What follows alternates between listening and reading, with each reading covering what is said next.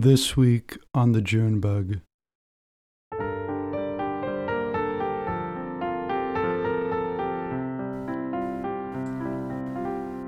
Since arriving, she had been clothed only in hospital gowns. None of her personal belongings were there with her. Even the clothes she had been wearing when taken to the hospital had been misplaced at some point. She had nothing of her own, except for her cross pendant. It was a small one, designed for a child to wear, not an adult. A gift her mother had given her at Birdy's confirmation when she was 12. It was gold, and at the intersection of the cross, a small cushion cut jade stone.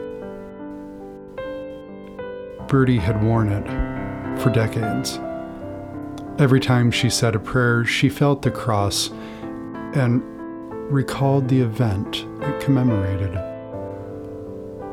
This was how she spent the onslaught of hours that passed tediously, recalling memories and attempting to visualize every detail possible.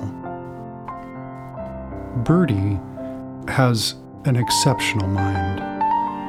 At 92 years old, she can still recall the attire her mother wore at her confirmation some 80 years earlier.